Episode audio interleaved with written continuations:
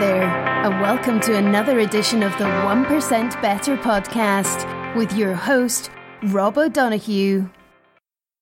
Hello, ladies and gentlemen. Welcome back to another episode of the podcast that is called 1% Better. So, this episode I had planned to do a look back on the shows so far, uh, what I've learned, what I've taken away from them, and I was full, fully prepared to do that, but uh, something interesting else happened. Another podcaster uh, from the US, actually from Canada, sorry, uh, totally different countries, uh, reached out and asked me to do an interview for his show, which is called The Podcaster's Life. Uh, so I was delighted to do that. I did that last weekend, and he's going to be releasing that uh, probably next week or the week after. So I decided to wait for that one to come out uh, because I do talk a little bit about podcasting, obviously, in it. Uh, it's not that long, it's about 20 minutes or so. And what I will do once he's released it is put it up on my own uh, site and maybe add some stuff at the, the, the start or at the end just to cover off some areas that I maybe didn't talk about, didn't get time to talk about in his show. Um, so then that will become that reflective episode. It's not going to be episode 30, which is this one, but I'm still definitely going to do it. Still feel a bit weird about doing it because I don't necessarily want to talk for that long, but I think it's important to do for for my own notes and reflecting back, and uh, it'll be. Uh, it'll be worth it from my perspective. Um, so hopefully you enjoy it when it does come. But that's just a little bit of uh, an update on that plan. So this episode is with Grattan Donnelly. So I met Grattan uh, during the uh, executive coaching diploma that I did uh, earlier this year, and he certainly was a very interesting character on on the the course. Uh, he actually gave a, a half day session or a full day session, and it was very much again focusing around being mindful, uh, an area that Grattan works on uh, on an ongoing basis uh, right now. He does a lot of training, facilitation, um, and he works for a Danish company called the Potential Project. So during the show, we talk about his journey how he um, how he got into executive coaching. In his background, he he did uh, he did a lot of traveling for a number of years growing up uh, around Australia, and he moved back to Ireland in the late nineties uh, when he opened up a, a training franchise, which was expensive. He talks about taking a you know taking a loan for thirty grand to do that, and also uh, he has had a huge fear of public speaking. So getting up a training company and public speaking kind of uh, go hand in hand.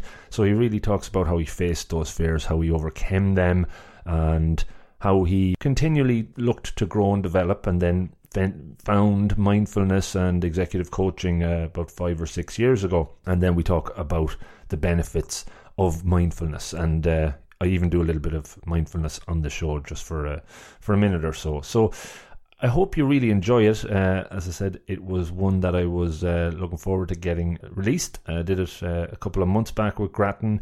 Um, thank you, Grattan, for your time. If anyone wants to get in touch with Grattan, there's uh, details on the show notes. We talk uh, about that also at the end. He makes a couple of book recommendations, which uh, I highly recommend too. One is very, very influential in, in coaching, so I would recommend that when, when you hear it towards the end. And that's pretty much it I will just leave you with saying and asking if you could continue to uh, like the show uh, on on the social platforms. Uh, tell people about it. Share it with your friends. Subscribe because then you get the episodes uh, every time they release, rather than having to go look for them uh, on iTunes. And what would be really cool is uh, if you left a comment uh, there, uh, a like or a st- give it give it a star or, or five. Um, and also, if you get in touch and drop me a note on feedback and anything or, or anyone you would like me to talk to over the, the coming weeks and months, I have a few episodes lined up with uh, other TED talkers um, in the coming weeks, which I'm really excited about. Uh, a lot again over Skype from the from the states. So lots of new exciting shows to come with uh, really interesting people that I love uh, talking with and sharing their stories with you. Also, I'll leave there. Enjoy the show with uh, Grattan Donnelly. Thank you.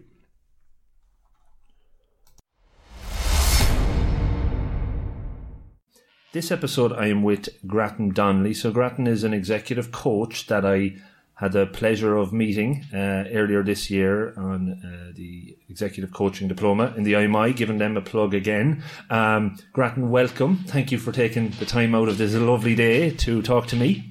Well, thanks, Rob. I'm delighted to be here. I really appreciate the invitation. Perfect. So, Grant, when you presented to us on the course, I, I remember one of the things that, one of the good few things that stood out was your ability to remember everybody's name that morning. So maybe that's a, a, tip we can hold off for later in the show. But it was one thing that I remember about 25 minutes in, one of the guys looking to the next guy saying, How the hell did he remember? How was he doing this? And I think somebody put their hand up at one point and said, Please explain. So that was something that stuck with us. And I think, and I know I still definitely struggle when I meet five or six new people to, to kind of capture those names. So looking forward to that one later. okay, I look forward to it too. Brilliant. So Grattan, talk to me maybe about uh, what you do on a day to day basis right now, and and then we can maybe go back and track it how, how you got to there. Okay. So what I do on a day to day basis at the moment is um, I I have a portfolio career, so I do a number of different things. But the common theme throughout those things are people and mindfulness. So I do uh, corporate based mindfulness training with an organization called Potential Project. Uh, it's a Danish organization, 160 trainers, 25 different countries worldwide, and that's bringing mindfulness into the workplace. I also do coaching, so that one to one executive coaching, mm-hmm. uh, which is something I really enjoy because you, you you're you're in a very intimate setting with people and they're sharing their fears, their aspirations, their goals, uh, lots of very uh, personal things about themselves, and it's very uh, yeah, it's it's a fantastic way to work with people because I feel very privileged. And then the other aspect is I do training and facilitation. So one of the things I would do is on the IMI program, as as you say, I did that session on developing your coaching presence. Mm-hmm. I also um, do um, Dublin Business School. I do a ten week uh, diploma in coaching for performance. Okay.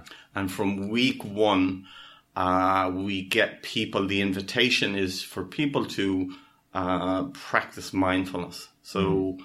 at the final session, week 10, the, the final session is a presentation of the learning journey, the experience of the people over that 10 week program. Mm. And very often what people stand up and say at the end of the program is like, at the start of it, they're going, what the hell has mindfulness got to do with coaching? Mm. And what's what are we doing sitting there with our eyes closed? What the hell is this about? Mm. And then at the end of the program, they go, "Wow, yeah. actually." I'm on this uh, program in coaching for performance, but actually, the thing that often resonates most with people is that whole self awareness piece and mindfulness piece. Yeah, yeah, and it kind of touches on almost their self performance, so how they become a better or more developed yeah. person as well, right? So, so I'm I'm always fascinated by human behavior because you know human behavior is endlessly fascinating. Mm-hmm. So I'm I'm definitely in the right field, and so during that program.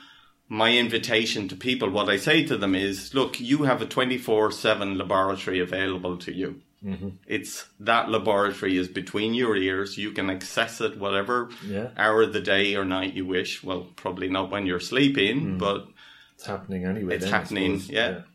So, so, so, you know, I say rather than understanding other people's behavior, look at your own. Right. And I find that fascinating because you know, as a coach, uh, you know, where we start to reflect on ourselves and, you know, the invitation is to really become familiar with yourself so that then you are able to understand other people more. Yeah. Um, and I think the journey that people go on through their self understanding is far more fascinating than the journey they go on through understanding other people. Mm, absolutely, totally. And I think, though, a lot of people are afraid to start that journey, I'd imagine. And maybe that, that person in the room is saying, I don't want to close my eyes. It's almost subconsciously they're saying that, even though, or, or consciously, I don't know what part of their brain is telling them that, but they're fighting maybe internally if they're just not maybe aware. so I think that's a big thing I would notice with people that, that aren't Hmm. necessarily open to it, and then once the door slightly opens, they, they can start getting in. Yeah. Was this interest in human potential? And this kind of tied into that, but was it always a fire burning within you from a early age? When did you start realizing this is something you wanted to to explore? Um, I, I, I think it happened by accident. I guess in in some respects, I've always been an adventurous person. So. So you know, I you know when I graduated from college, uh, I you went. college? I I did a BCom. Okay, I hated it.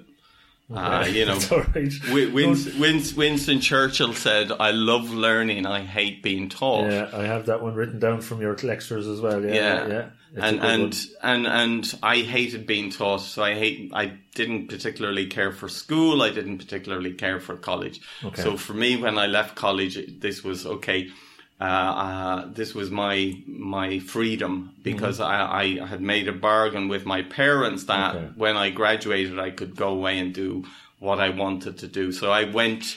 You know, it was, that was, gosh, I'm aging myself here, but 1981, I uh, went away to Australia for a year. Okay. I came back 12 years later. Now, it wasn't all just in Australia, but, Right, right, right. Okay, you know, brilliant. so, so, um, Did you know? Did you have a sense of what you wanted to do though? Even when you made that agreement with your parents that you do to become, was there an awareness of what that No. was? No, No. it just wasn't. Become. no, I, I'm, no. That's okay. So Yeah, you know, yeah. absolutely. I, like I, it took Yeah. me. Put it this way: it took me um, fifty-three years of my life to figure out what I wanted to do. So I'm fifty-seven now. So, Right. so there you go. That's okay as well. Like at least you got there. Um. So you went to Australia. You must have learned a lot during that twelve-year period. Certain things that you remember, recall, Yeah. stuck with you. Well, Australia it was fantastic. I just loved the freedom of it. I was there for a year, and then I thought, gosh, you know, what would I go home for? What am I going home for? Um, I went to New Zealand, spent six months in New Zealand. Actually, just coincidentally, the Lions tour happened to be there at the time. Okay. Followed the Lions around. I guess what I loved was when I was traveling was just having that freedom and flexibility. So one of my most important values is independence. Yeah. And I just love the sense of, you know, getting up in the morning and going, actually, no, I don't want to do that today. So I'll do something completely different. Yeah, yeah, yeah. So there's Yeah. a real, real freedom in that. Like the self reliance as well, isn't it? Or self independence? Yeah, so being able to do and, and not necessarily be answerable to you know to a to a schedule or to whatever. So there was a great freedom in that, and you know, so I travelled. I went off backpacking around Southeast Asia, Yeah. running out of money in Hong Kong. I had a choice. I could probably go to China for a couple of weeks or and go home. And the thought of going home at the time, I used to have nightmares. Actually, this might be interesting of waking up and and being at home and not being able to leave again. Okay. Um, so that was probably instructive in some ways. yeah. Sometimes Um, serving something up there. Maybe. Yeah, and and then so the choice was to to do that or to go to Taiwan. So initially, I went to Taiwan because I knew you could start teaching English, and then. Uh, you know, I thought, well, I'd study a bit of Chinese, teach English, earn some money, go traveling in China, and then go home. So, uh, went to Taiwan for three months, was there for six months, went traveling for six months, loved the freedom, Yeah. the independence, the the you know, I'm a curious person by nature, so Uh-huh. I just loved that adventure. I love that travel. So I traveled all all around China into the remote parts of China. Hmm. You know, I think at one stage I didn't see a foreigner for about three weeks or something, and it was just Wow. I loved that. Yeah. You know, Do you think that desire for freedom and passion came out of a structure that was very the opposite growing up, or how, or was it just in you? You think? Um, I think it was probably a bit of both. I think it was in me. Um, you know, I, I, I never felt a, a sense of so my father was a solicitor, so the easiest thing for me to do would have been to follow in his, his footsteps. Uh, well, apart from the fact that I didn't get enough points to go into law, which was fortuitous as well. Yeah, yeah. So I, I, you know, so so um, yeah. So my career choice was was uh, quite slow in terms of progression because I I eliminated law quite early after doing two two weeks stint in his office. Okay. Um, I thought no, I'm definitely not going to be a. Yeah, a yeah. solicitor. And then I did commerce, and the only thing I knew after doing commerce was that there's no way I want to be a, an accountant. Right. So it was All very left brainy stuff going on there, was yeah, it? yeah, yeah, So, so it, it just wasn't me. Um, so I think that, yeah, so that independence and curiosity and exploring was something that was there in me. Right. Plus, I, I, you know, like I love learning. I hate being taught. I didn't actually find that out until actually when I started coaching. Okay. It was when I did the coaching program um, to train as a coach myself Yeah. that I actually figured out actually I love learning. Yeah, I yeah. love learning about people. I love learning about myself. Hmm. You know, um, I love learning about lots of you know how the mind works, how how you know how people behave. Uh, Yeah. So I'm endlessly fascinated and curious by that.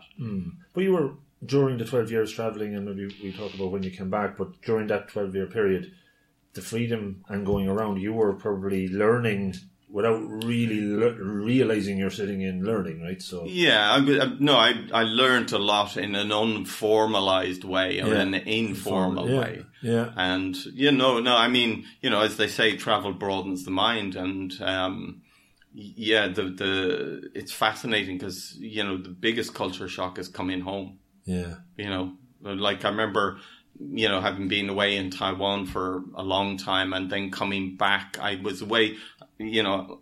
Uh, it was five years before I actually came home from At that all? initial, yeah, Okay, at all. cool. I was gonna ask And I remember, question. That's a I remember story. going going to London and hearing all these Irish accents in London and being, you know, almost wanting to go up and talk to people. Oh, here's some someone from Cork, you know, Yeah, yeah. and then you know hearing that accent because I hadn't heard it for so long, Yeah, and I yeah, was like, oh wow, there's an Irish accent. Then of course you come back and yeah. there are Irish accents everywhere, and then Yeah, it's wallpaper. It just blends in. Yeah, blends in, but.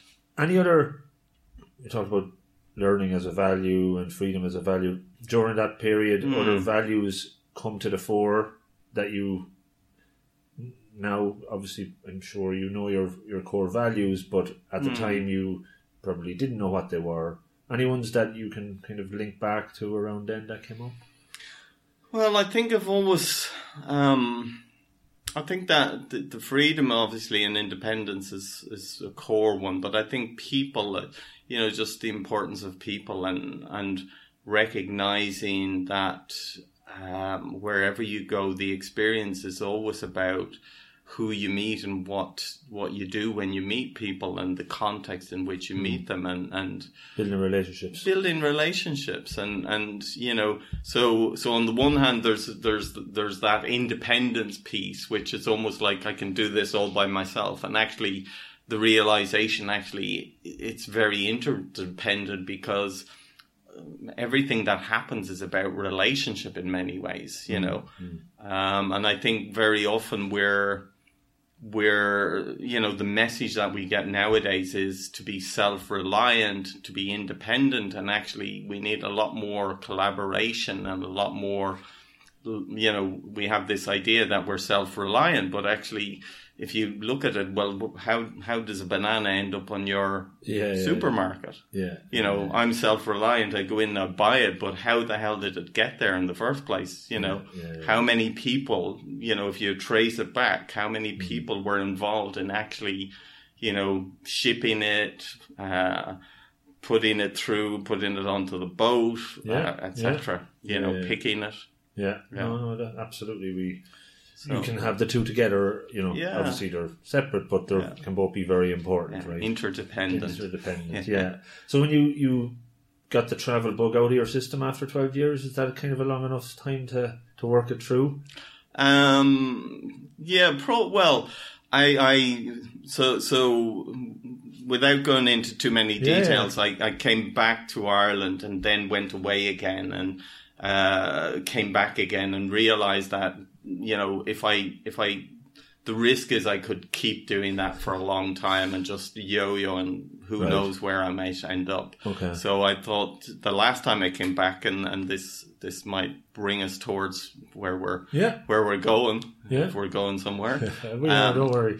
So uh, yeah, so 1998, I came back and I said, "Look, I need to start a business of some sort or other." Yeah. So I bought a training franchise Okay. at the time. And you've been teaching all the way through your 12 years abroad. Had you kind of I developing those taught. skills? I taught. Well, I taught English in Taiwan for a number of years. Right. Okay. Now, I never did a teaching qualification. Okay. You you could you could speak it. I so could that was- speak it, yeah, yeah, yes. Uh, But you know, actually, some of the better teachers were German because they Right. actually had to learn the The grammar the grammar and and the structure. But Okay. um, yeah, so so so um, but but it's interesting because my biggest fear, even though I had been teaching in Taiwan, my biggest fear when I bought a training franchise was public speaking. So uh, kind of a big it's a big challenge, I guess, to overcome it, especially if you're going to. But it's sometimes fo- forcing yourself into the scenario is the way to, to hit it, isn't it? Well, you know, I I I spent thirty thousand pounds on a training franchise. Right. Um, and I remember that figure very well because it was a hell of a lot of money at the time Yeah, uh, to do something that I probably hated doing. Hmm. Um, so yeah, that that's probably says something about me and you know I paint myself into a corner. I knew I knew actually I knew um, my fear of public speaking. Uh, I knew where it came from. It came from an experience when I was in school on a debating Hmm. team, and I stood up uh, in front of the audience. Yeah. And as you can imagine, schoolboys are not very Yeah. uh, forgiving or tolerant, and I Hmm. just completely froze. Yeah. yeah. And and And did you not? Because I had a similar experience growing up as well, and I Okay. absolutely still don't abs- enjoy it and hope to Yeah. get better at it. But similar debating froze because I wasn't prepared for it, and I didn't know I was actually meant to do it. And then when I got up, it was, and Hmm. it sticks with me as well. Um, was it just jumped upon you? Had you had you seen it coming, or Um, I guess what I wasn't, I, I, I knew I was going to be doing it, but Right. what I probably wasn't ready for was the way it happened. So I was to be, you know, I was to be a couple of steps down the line, and then someone else had to go to the, Okay. you know, facilities, and then I was up next, and then it was like, oh my god, and then the audience were noisy, and uh, a couple Unsettled. of things just Yeah. w- unsettle me and um, I just was standing in front of the audience and, and realized, oh my god, I, I what am I doing? yeah, Well, I don't know what I'm going to say. right, And yeah, And it it's interesting because my, my daughter was asking me about embarrassing moments last night, and that was a very embarrassing moment. vivid, like still Vivid, yeah. yeah, yeah, yeah, And it, it and that you know I think from a coaching perspective, it's given me a lot of insight because that informed my my my choices and what I did over a number of years. Like. I was a sales and marketing manager in a company for a number of years, Hmm. and you know part of that role would have been to give presentations, and I spent all my time getting other people to do them. right. So You you know. were managing to work around it. You weren't actually having to do it. Yeah, but I never confronted it. Okay. But even when you were teaching in Taiwan in front of a class, was that different? Did you see that mentally Um, different? We, well, I was I, I taught a lot of kids, Okay.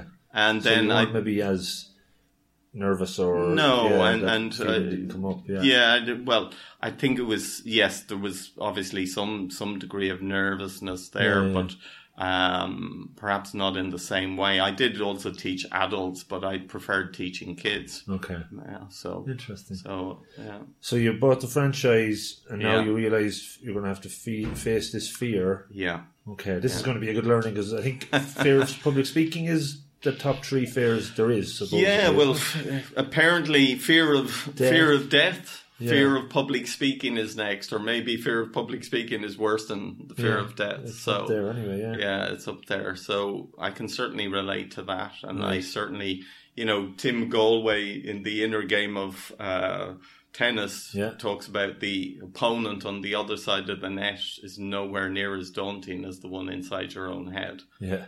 And, you know, so for years, that opponent Mm. in my own head dictated a lot of what, how I did stuff. And it wasn't very productive. It wasn't very Yeah. useful for me. But, you know, in in some way, spending that amount of money on a training franchise was, was the kind of like, okay, it was kind of, if I may say this, the fuck it moment. Yeah. I was going to say the catalyst for change, but I think your Yeah. definition is better. like, Yeah, well, so- catalyst for change, I can go with that too. No, that's good. So, how did you go about it then? So, what what were the steps you took to Um, overcome it, or was it just get out there and fucking do it? Well, part of it was get out there and do it, but it was it was a real struggle, and um, you know, of course, having spent that amount of money on something, that you start to realize, can I do this? Yeah, What what have I done? Hmm. Now, now, now I have to do it. yeah, So all of those things, you know, um, uh, yeah, it was.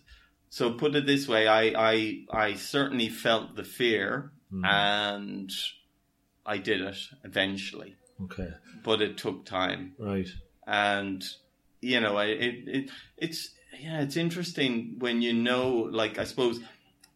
Having practiced mindfulness now for, for what seven years, Uh-huh. to know how the mind is. If I had known that then, right, it would have been so beneficial to me. But at the time, it was it was just like uh, like a storm going on. yeah. So you know, I remember actually one of the first sessions I did was down in in Cork with a company Okay. uh, down there, and and. Um, I remember being uh, staying in, in a lovely B and B down there, Bosun. Probably Okay. you know it. Anyway, Uh, anyway, but uh, it, it's um, I remember being up at four a.m. in the morning, you know, being wide awake and Yeah. prepping and all that sort of stuff. right, right. And it's like, what am, oh my god. Yeah, yeah. So when you went and did it though, like, did you see gradual progress in how Yeah. you, you just got more and more confident? Yeah, so I guess you, I learned to, to work with the fear that was there, uh, Mm. learned to work with the anxiety. Yeah, Um, yeah, and I think it's, you know, the more, the harder you practice, the luckier you get Yeah. in some ways. And, um, having done it now for years, I'm comfortable with it. And also, I'm comfortable with the anxiety when it arises because I know that's fine yeah, you know so as i was saying to you if i if i had had mindfulness yeah, that back then it would have been hugely beneficial because Hmm. um you know for me uh, how the mind works is absolutely fascinating so you know Yeah. put it put it this way you can see i've got a pretty good case study yeah, yeah, yeah. uh, Oh, in in my in my own mind yeah. so So, ma- like, even if you want to, if you want to go straight into that, then do we want to talk about if you were, if you had the mindfulness tools hmm at the start of your training franchise career, what what would have, what way would you have approached it differently? Maybe. Yeah, I'm, I'm I'm not very good at the what if questions in, in looking back in the past, Okay.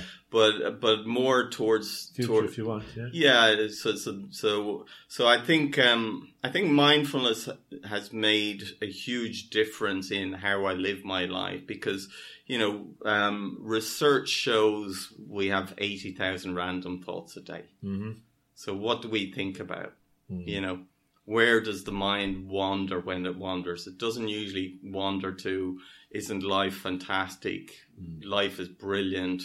Uh, everything's hunky dory. It usually goes to, oh my God, I, I didn't do this. Uh, I have, oh, I forgot to call that person. I have this project to do. So we spend a lot of our lives worrying about the future, thinking about the past. hmm So And of these eighty thousand thoughts, uh, this I think I, I think you shared or I read about something like. I, I would imagine ninety nine percent of them are repetitive. yes, You know, Yeah. Uh, so very few new ones come in, yeah. and you're worrying about the same fucking thing every time. You Absolutely. know, it's ridiculous. Like, yeah. Absolutely. So, so, um, yeah, so, so I'll share this because, you know, the Dalai Lama was asked what surprises him most about humanity. He said, man, because he sacrifices his health to make money. yeah, Then he spends his money to recuperate his health. yeah, He's so busy worrying about the future or thinking about the past that he does not live in the present. yeah, He lives as if he's never going to die, then dies never really having lived. yeah. I like it that one. All right, And I think if profound, yeah, and I think if that's the only thing that people actually hear in this podcast, Yeah. you know, and ask yourself the question, well, how do you really want to live your life? Yeah, you know, because we seem to have this um, idea that you know, uh, yeah, like okay, I can just I can do I will be happy when. You know, so I'll be happy when my daughter does her leaving cert. I'll be happy when she finishes college. I'll be happy when actually, and you know what? It doesn't work like that yeah, yeah, because you know mindfulness through mindfulness you can really learn to just enjoy the journey Mhm. and that's what it's all about Yeah. and you know it's not just through mindfulness but life is about enjoying the journey because it's not about the destination we all know where the destination is you know although we mightn't Mm-hmm. Yeah. uh, seem to recognize it or want to recognize it yeah, but it's how we enjoy it yeah. So I cut you off. I think you were you were telling me about the brain and the eighty thousand thoughts. And Yes. You were kind of going to address how you would have, you know, about the, the public speaking or some of the other techniques. So sorry for interrupting. There. No, no, no. I, I like tangents, as you might okay. have gathered. That's what this show is all about tangents as well. So yeah. So, um, yeah, I think, I think when, you know, when we're honest with ourselves, um, we start to recognize how the mind is. You know, there's a, a, a lovely TED talk, and I, forgive me, I can't remember uh, who the person is, but the guy starts off the TED talk with, My mind is like a bad neighborhood. I don't like to go there alone. yeah, And it's so true because if we're really honest with ourselves or honest with other people as well, what goes on in our minds is quite extraordinary. yeah, Um, and we, you know, and sometimes we, we tend to feel, oh my God, I'm, you know, I always had this idea that I was weird and different. Mhm. And in many respects, what really pisses me off is that I, you know, why didn't they teach us, me this in school? Why didn't they tell us about how the mind works when we're when we're kids? Mm. You know, why are we not trained in this is what the mind does? yeah. It's normal to be Absolutely. having crazy thoughts. Yeah, it's normal. Why, you know, why why aren't we told this? Yeah. You know, so a friend of mine, Willie Horton, has written a book called Normal Crazy People. okay. So he says we don't want to be normal because normal people are crazy. Mm. You know, we want to be abnormal, so we want to be mindful and be different. And so um, maybe I, I I'll let Willie explain that for himself. Okay. But you know, you Yeah. can get the sense of what I'm talking about. So so what I've learned over the years is that your mind can be your best friend or your worst enemy. Mm. So I think with mindfulness, what you're doing is you're training the mind in a way so that you are recognizing what's coming up and recognizing that whatever crazy thoughts come in, they're just thoughts. So you are not your thoughts. Your thoughts are not you. Mhm. So you know, we we train our minds in certain ways. So uh, it's it's really fascinating. How long do you find, you know, from your experience and from the experience of, of training it? I know you you sent a ten week course, and I think Mm. you know when we talked to Andrew, you know, there's a six week sweet spot, or even John Kabat-Zinn program is Mm. eight weeks. So there's all different Mm. times. But if you're preparing for a presentation and you're doing all the preparation you can, and the, the thoughts keep coming in, I've noticed that you're fine, right up until those five minutes or two minutes beforehand that you actually have to get up and do it, and those thoughts then take over.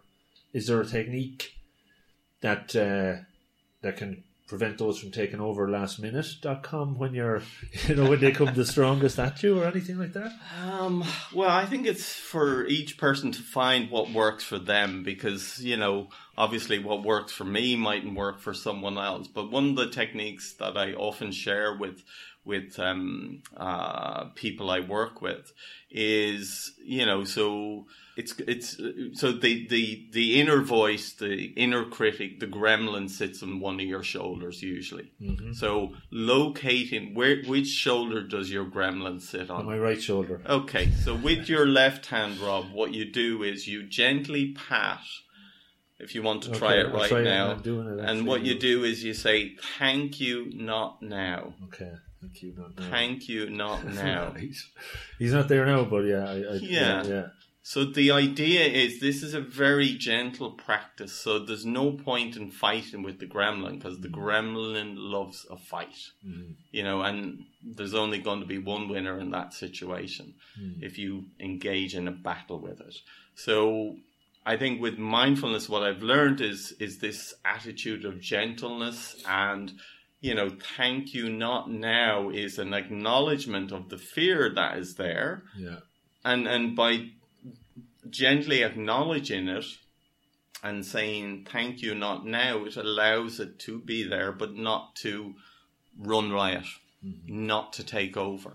Because in lots of ways it's there to protect you as well isn't it? Yeah absolutely. So so the the and i think this is the really interesting piece because the intention of the gremlin is is often that self protection so it's there to make sure you don't make a fool of yourself or whatever yeah But if you go back to what happened to me in that debating situation and how that then impacted so much of my life, you kind of go, wow, that wasn't a very efficient protective uh, um, mechanism, you know? so when you got into the mindfulness seven years ago roughly Yeah. it was Yeah. a turning point for you Yeah, so so um if I go back to to maybe the Yeah, the- the I did the training. So so I did you know customer service sales marketing training from 1998 to 2000 and did you enjoy anything about it? No I did. I, I I learned to enjoy it. Okay, I learned okay. you know as I became more skilled at what I did and as I learned to work with the fear and actually uh, you know it wasn't you know there was always an element of anxiety but that's part of whatever you do and it was you know. yours so you had that freedom didn't you Yeah. yeah so you still Yeah. had you were still to that core value obeying it almost and yeah, which so a good thing so so so working with that was was you know it just became normal Mm-hmm. so it's kind of like well yeah that's what i do i Yeah. go in i deliver etc Right. so you know it was yeah that just became part and parcel of the work i do so so then in i think it was 2005 a client i was doing a lot of work with training at the time management development training and uh, said to me, one of the, the managers in there said to me, "Do you coach?" And I said, "Yeah, sure, sure. I sure I coach. Yeah." So so um, what I what I didn't realize at the time was that you know I'm a bit of a slow learner. Um, I didn't realize that coaching is very different from training. So after starting coaching people, uh, you know, and I, I got some books and I started reading them, and then I started coaching people, and then I realized actually coaching is very different from training. right So then I went away and I did a coaching qualification. So, okay so I think, yeah, so so started to move part part that. of my theme in life is you know I I do I do I put myself in the situation and then I realize well actually maybe I need to do some training on this. okay So I did my coach training in 2006 and you know the cliche is you know it changes your life yeah and I don't know if that's been your experience. is, yeah, no, absolutely. I openly admit it. It's living the cliche. It's Yeah. constantly, and it's still early days. But it, I openly admit I wouldn't be doing this if I didn't do the coaching. Yeah. and it's it's it is so that's changed my life in, a, in a way, and you know it's it's just opened up so many ideas in my own mind, and to, again to the mindfulness to be uh, aware, self aware, to not give yourself such a hard time, and, and a lot of the tools and techniques. So yeah, in a nutshell, yes, Yeah. yeah, Great. And and I think, you know, so for me then coaching changed my life in some ways and then and then um you know that's how I discovered that I really love learning, you know, because I was fascinated then um because a lot of coaching initially you're you're focusing a lot on self-awareness and what's going on for you internally. So that was really learning to confront some of the fears and to look at it you know because very often when we have things that are uncomfortable we tend to shy away from them.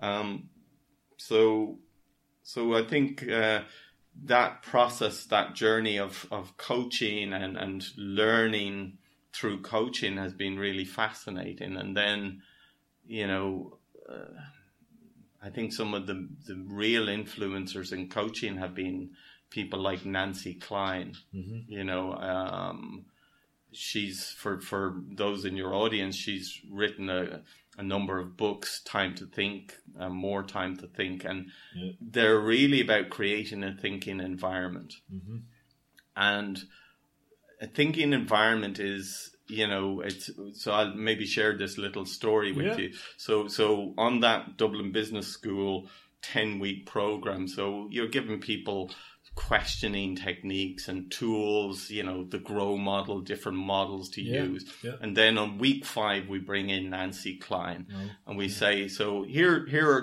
two questions from nancy kline and you're going to do a 20 minute coaching session with these two questions. You cannot use any other questions. Mm-hmm. And you can repeat the second question. I think we did this yeah, in, we did in it. your Yeah, session. I've read the book and I've done Yeah. it in sessions. Yeah, it's Yeah. an amazing tool. Yeah, And, and, you know, so the first question is, what would you like to think about and what are your thoughts? And the second question is, what more uh, do you think or feel or want to say? And it's really fascinating what that brings up for people in terms of, okay, if I'm the coach, I only have two questions. Oh my God. So what do I do? Um, but it really allows people to, to, um, think for themselves. Yeah, yeah. No, it is. It's it. it- the first time I did it as a coachee, I guess it uh, it was amazing. But as a coach, it's that it going back to that part of you feel like you're you're a fraud here in that you're you're not doing more than just asking two questions and sitting there and being silent. But you get used to it. You certainly see the value of it. But um, yeah, I can't recommend that that book and that whole approach enough either. It's it's transformative. Yeah. Yeah. And I think, you know, I'm sure, you know, just talking about it doesn't do justice to No. it, you know. Um, uh, you know, it, it's not going to come across on the podcast that actually these two questions are so powerful. But what's truly powerful is when you start to recognize, you know, because coaching is about saying that people have the potential to,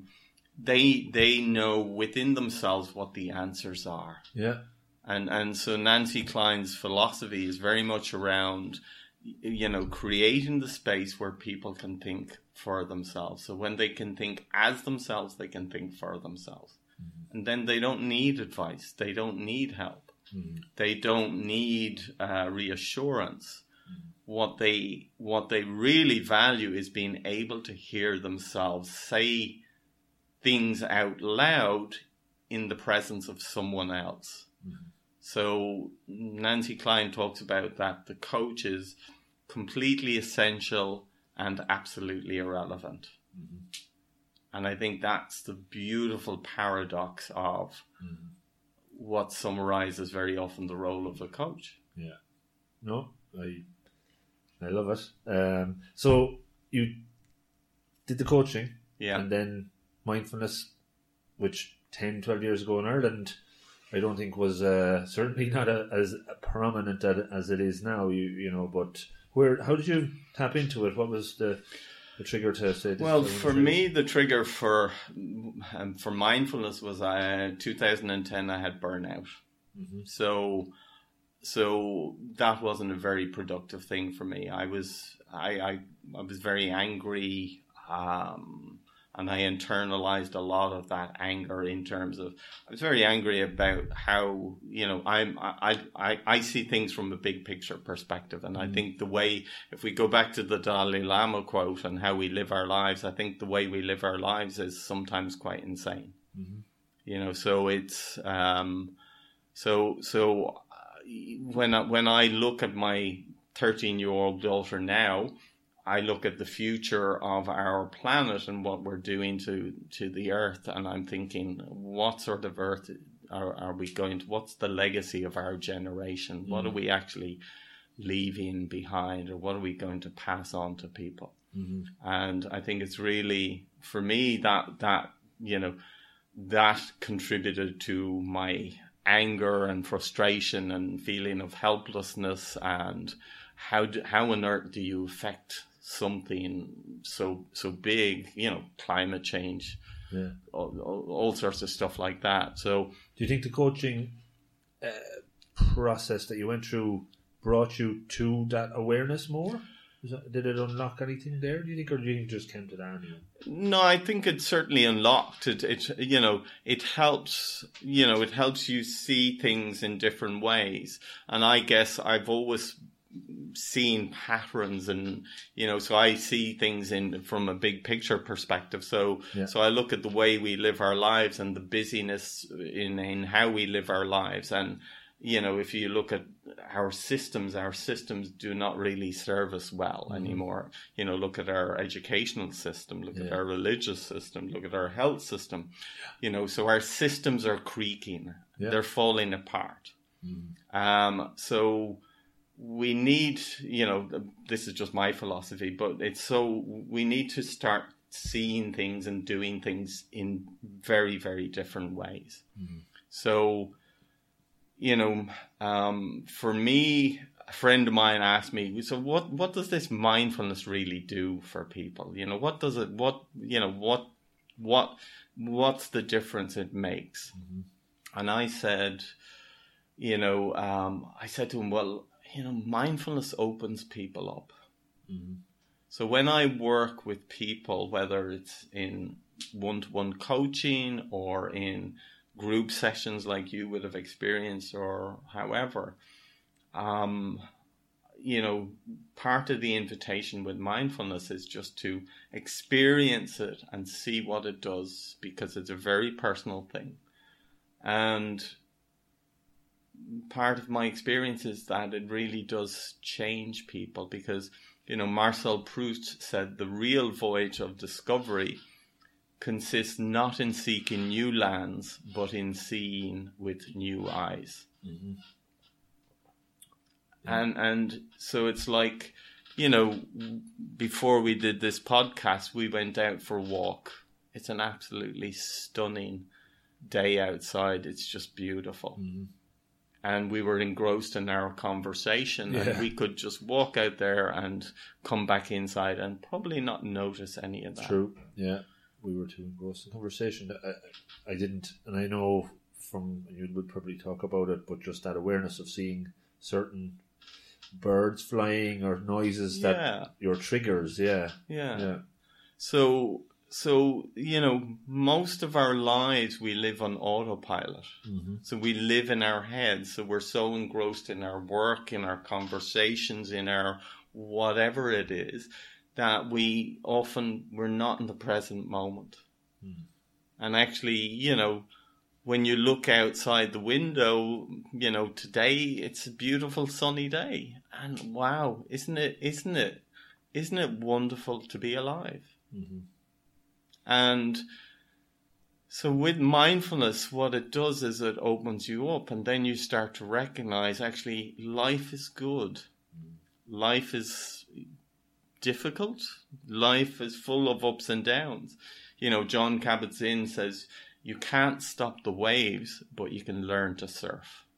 And that's what mindfulness is about.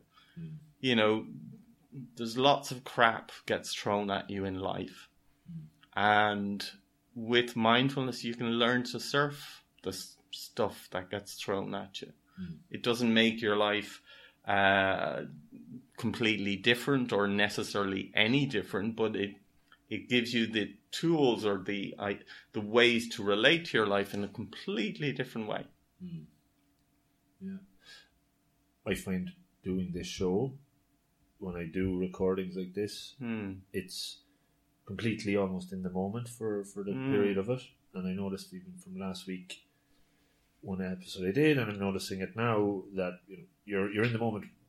You're disconnected from everything else in a way. Hmm. It's it, it for me is a, a form almost of mindfulness. I know I have to try and keep my head together and ask some questions as well. But when we're talking about some good stuff, you know, it's you're connected as well. You know, so so I enjoy that. So mindfulness became something around seven years ago, and do you see a gradual, continual improvement, or um, is there a, is there a, a plateau that you get to as you practice it? How does that work for somebody that's been doing it for that long? I've been doing it for a year and a half, and I see huge differences just in the non-reactivity or just stuff that would have pissed me off or annoyed me a year ago doesn't annoy me right now, you know, or as much. And that's, and I notice it now as well, so that's great. But things like, you know, for you, experiences certain things, as you, you said, it was, you hit a burnout point, you got into mindfulness. Has things been going in the right direction ever since? Yeah, and, and they've been going in the right direction, and also the ups and downs. Um, They're always there. Um, and I guess with what I've learned through mindfulness is that, um, you know, it is what it is. Mm. You know, you we we seem to have this perception in in particularly in Western society that we can control everything, and actually, you know, it's uh, there's a nice phrase: "Relax, nothing's under control." you know, so if we start to actually recognize that that's a reality, then we can relate to stuff in a very very different way. So to go back to your question about mindfulness, I I'm a baby hmm. in in mindfulness terms. I'm you know what I what I do know is that it has opened a door for me, and I know that.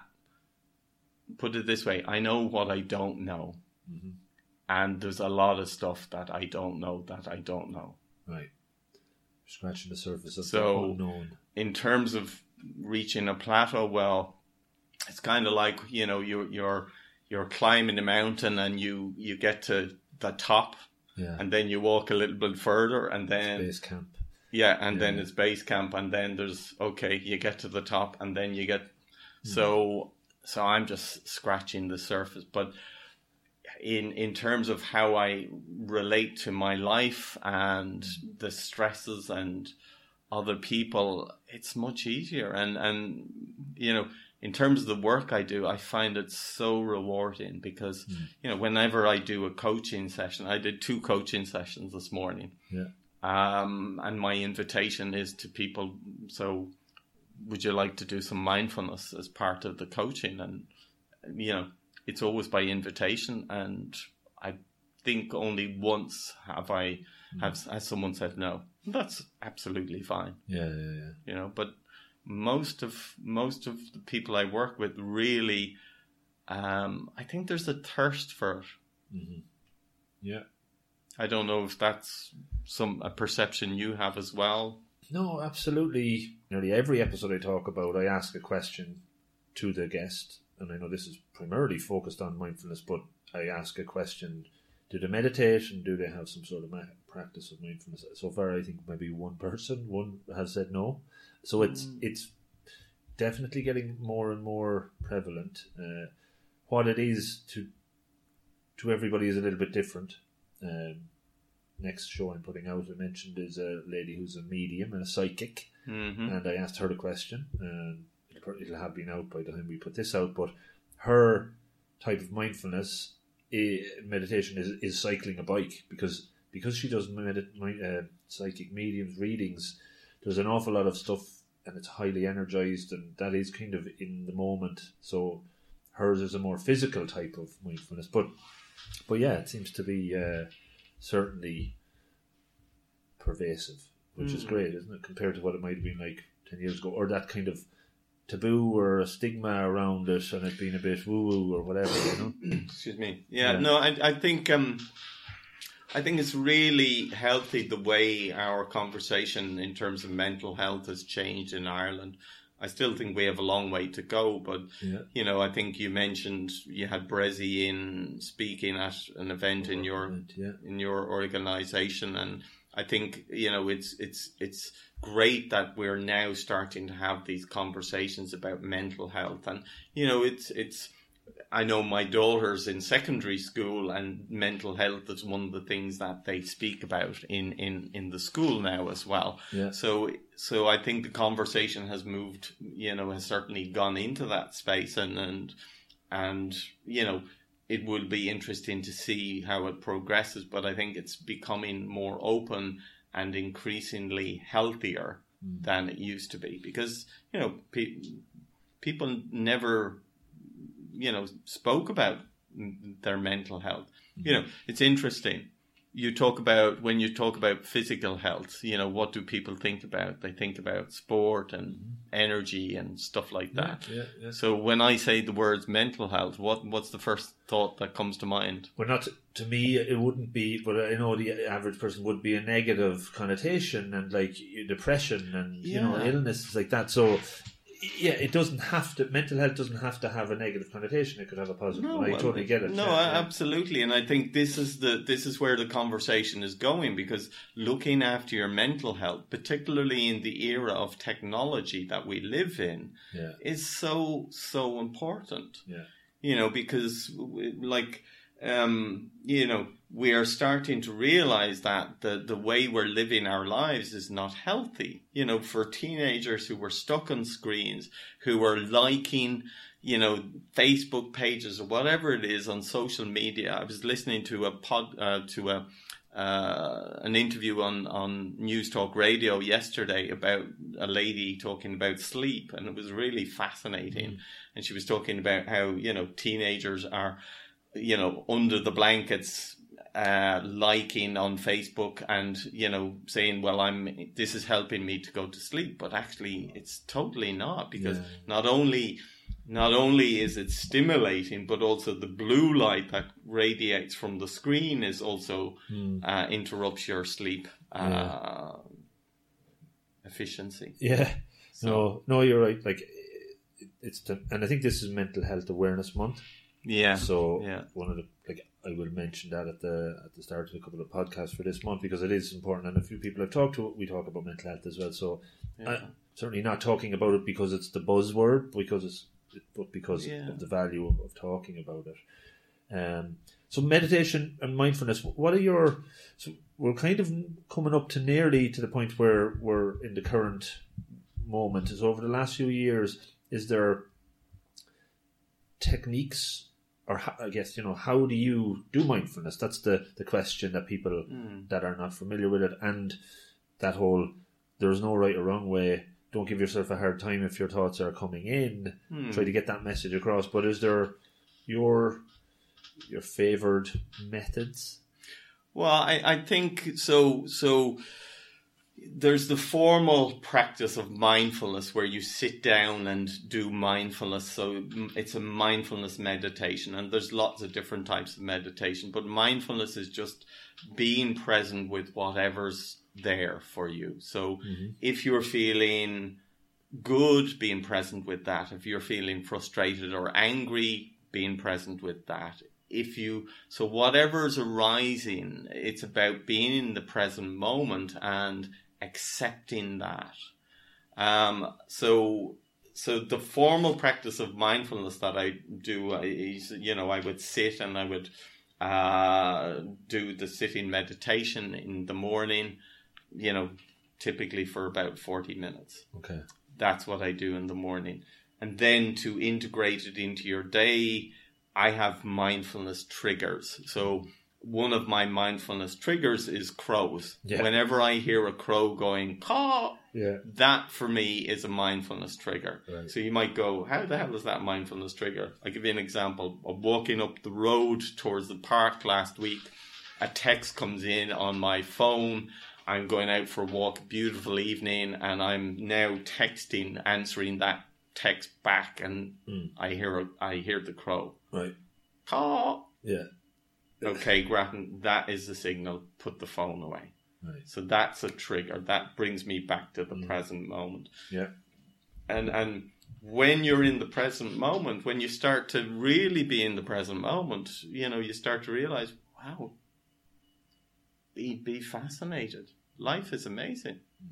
You know, so so I I shared this with you. One one of the ways that I jokingly say that um, when I do a coaching intervention, and you know, I might in in, in finishing up the coaching uh, process, so I might have six sessions with with a client, and I'd work with them over a period of you know eight to twelve months, and um, how I measured the success of that is that I would have them up Killiney Hill Park Right. and they would be holding a nettle up to the sunlight, looking at that nettle with absolute curiosity and wondering, oh my God, isn't that amazing? Okay.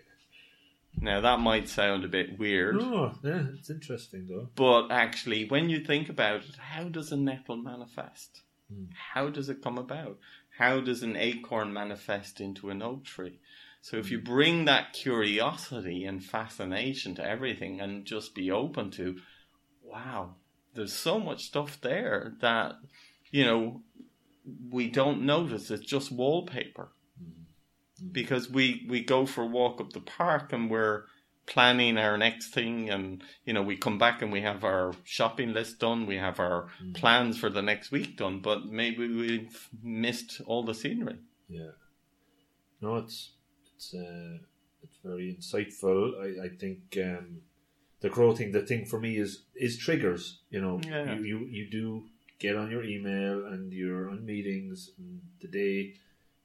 Although there's a lot going on, you are on autopilot for an auto- an awful lot of it is to try and find that whether it's that ping of an email coming in at your desk to give yourself that you know, one or two minutes to, to take a breather and, and to do it. So the crow, certainly in Ireland, probably is, is a good one as well. Uh, maybe the, the patter of rain on the windows could be a good one as well. You know. yeah so it's just finding different triggers that bring you back to the present moment you know and so so you know working with potential project we have an app and you can put the app to you know send an alert every hour Yeah. So it just goes ping. Yeah. And when that goes ping, my routine is to take three deep breaths. Mm-hmm. So when you take three deep breaths, if you want to try it now, Rob, Okay. just take three deep breaths. Let me get grounded.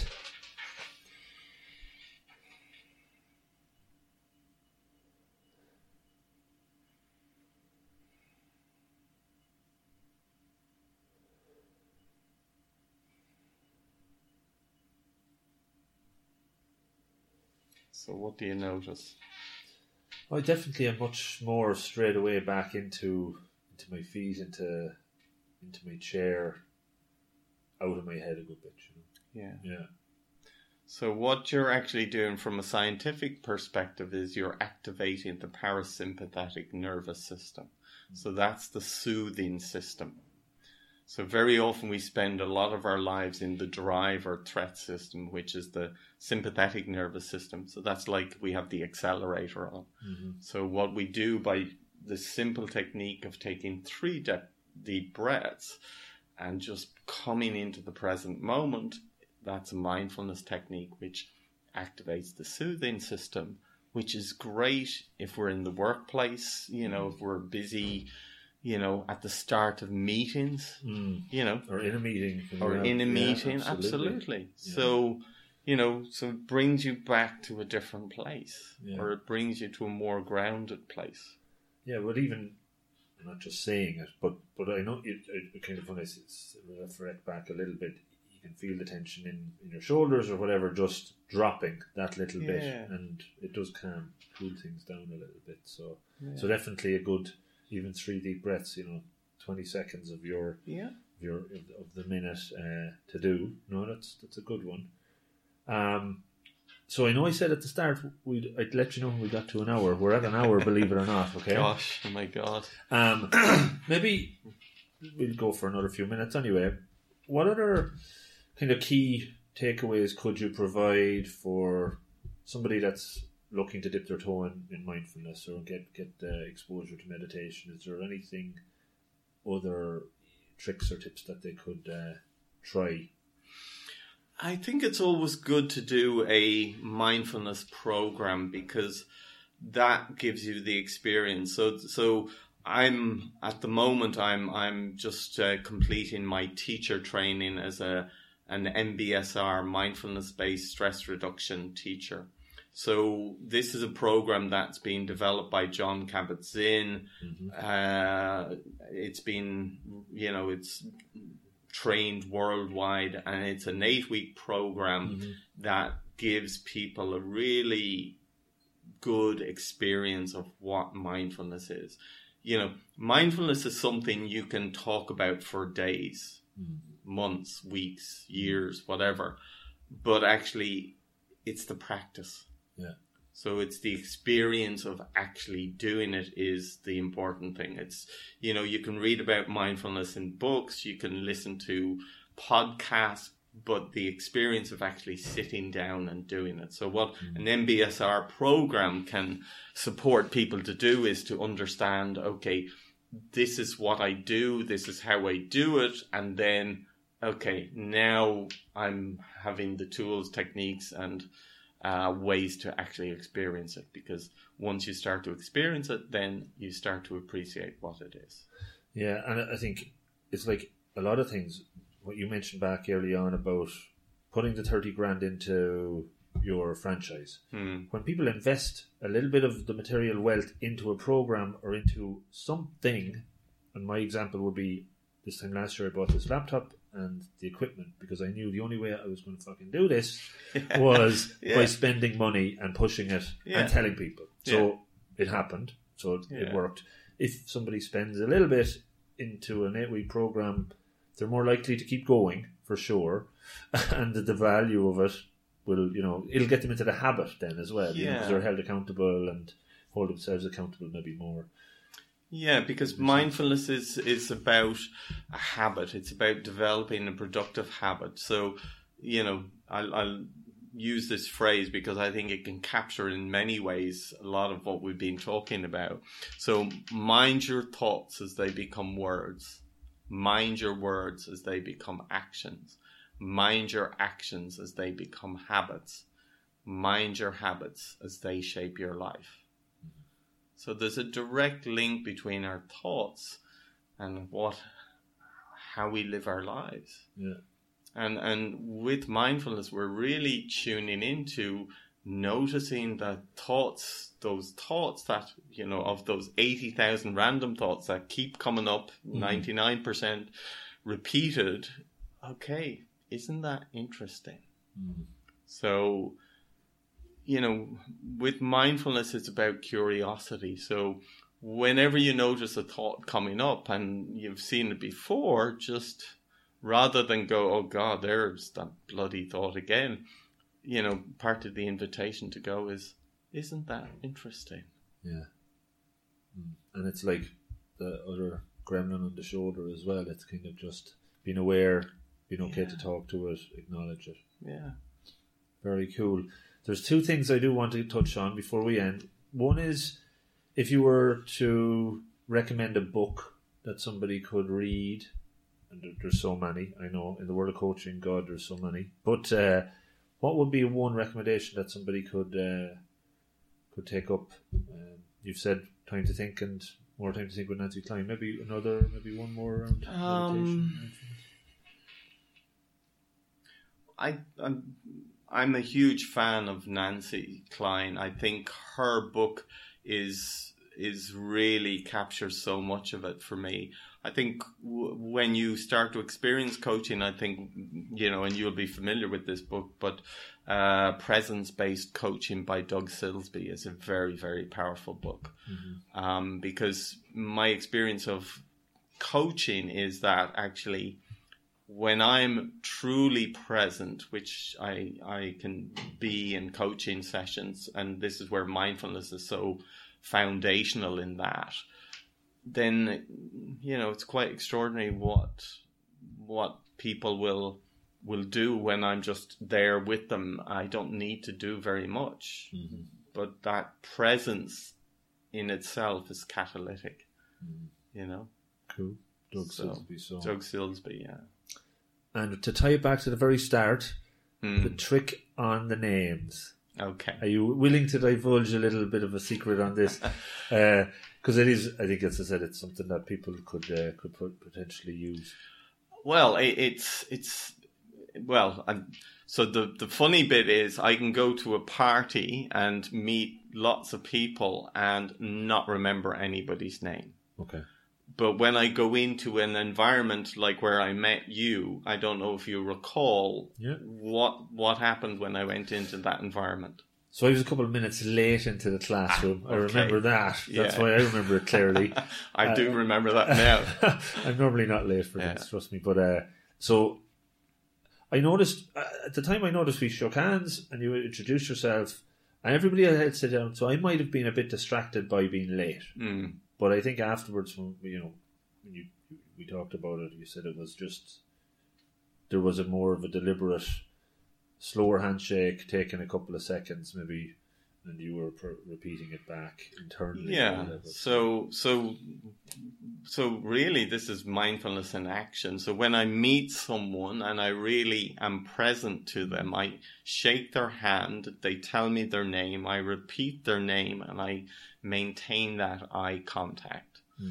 You know, as uh, someone said to me recently, the psycho stare. Right, freaking out. Well, it didn't But- freak me out at the time, so that was okay. But it's uh, you know rather than it being a psycho stare but you're you're really just connecting with the person because a lot of the time we do a cursory handshake we don't really make eye contact Yeah. or we make very brief eye contact so what i'm doing is i'm really tuning into being present with that person repeating their name and then that means it somehow sinks in Hmm. you know There's a there must be a psychology or there's a reason though when people shake hands and meet that it, percentage wise a lot of people just forget there's something going on in that exchange where they they're probably so engaged with just the visual that they're just their their auditory kind of blocks down they don't hear it. I, I'm fascinated about why that happens, but I don't know. There's something going on. Yeah, maybe that's for someone on another podcast, Maybe. Rob. Who I'll- knows? I'll But do some research, yeah, but, but, yeah, but yeah, but- in, intentional. Be in the moment. Take a few seconds and repeat.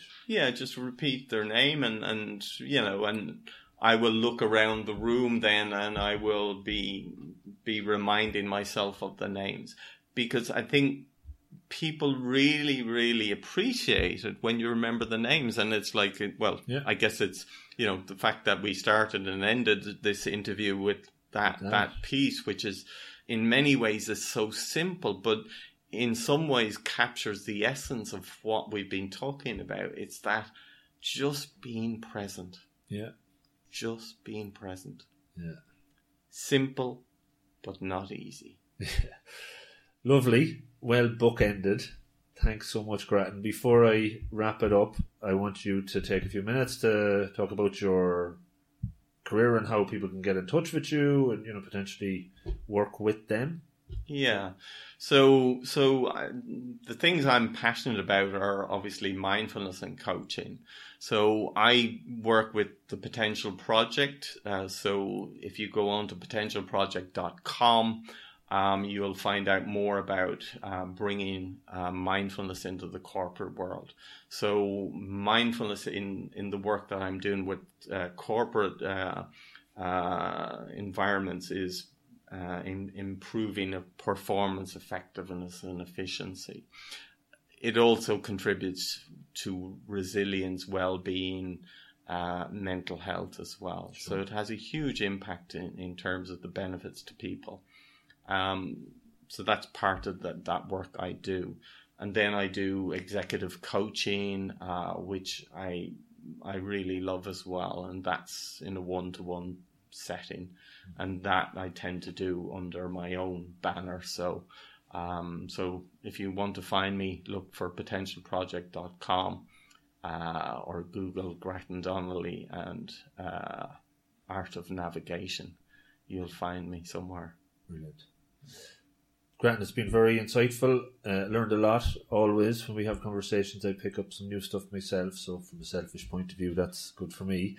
Uh, hope you enjoyed talking through your your journey. Uh, yeah, thank you very much. Um, so, I hope uh, I hope your uh, audience takes something useful from my ramblings. No, I'm I'm hopeful they will, and I hope they get in touch and let me know because part of this is all about making people better, but I also want to know that it actually is having uh, having an impact. So thanks again, Grattan. We uh, had a great conversation. Have a. I'm going to let you to get outside now and enjoy the sunshine, and hopefully hear a few crows as yeah, well. So. And be mindful. exactly. Okay. Thank you. Okay. Thanks, Rob.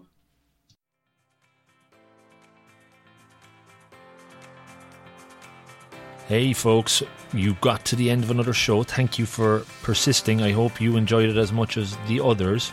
So, I'm just going to put a quick shout out for feedback. You can get in touch with me through the site, you can get in touch through Instagram, Twitter, Facebook. It's all on the robofthegreen.ie site, and you can take it from there.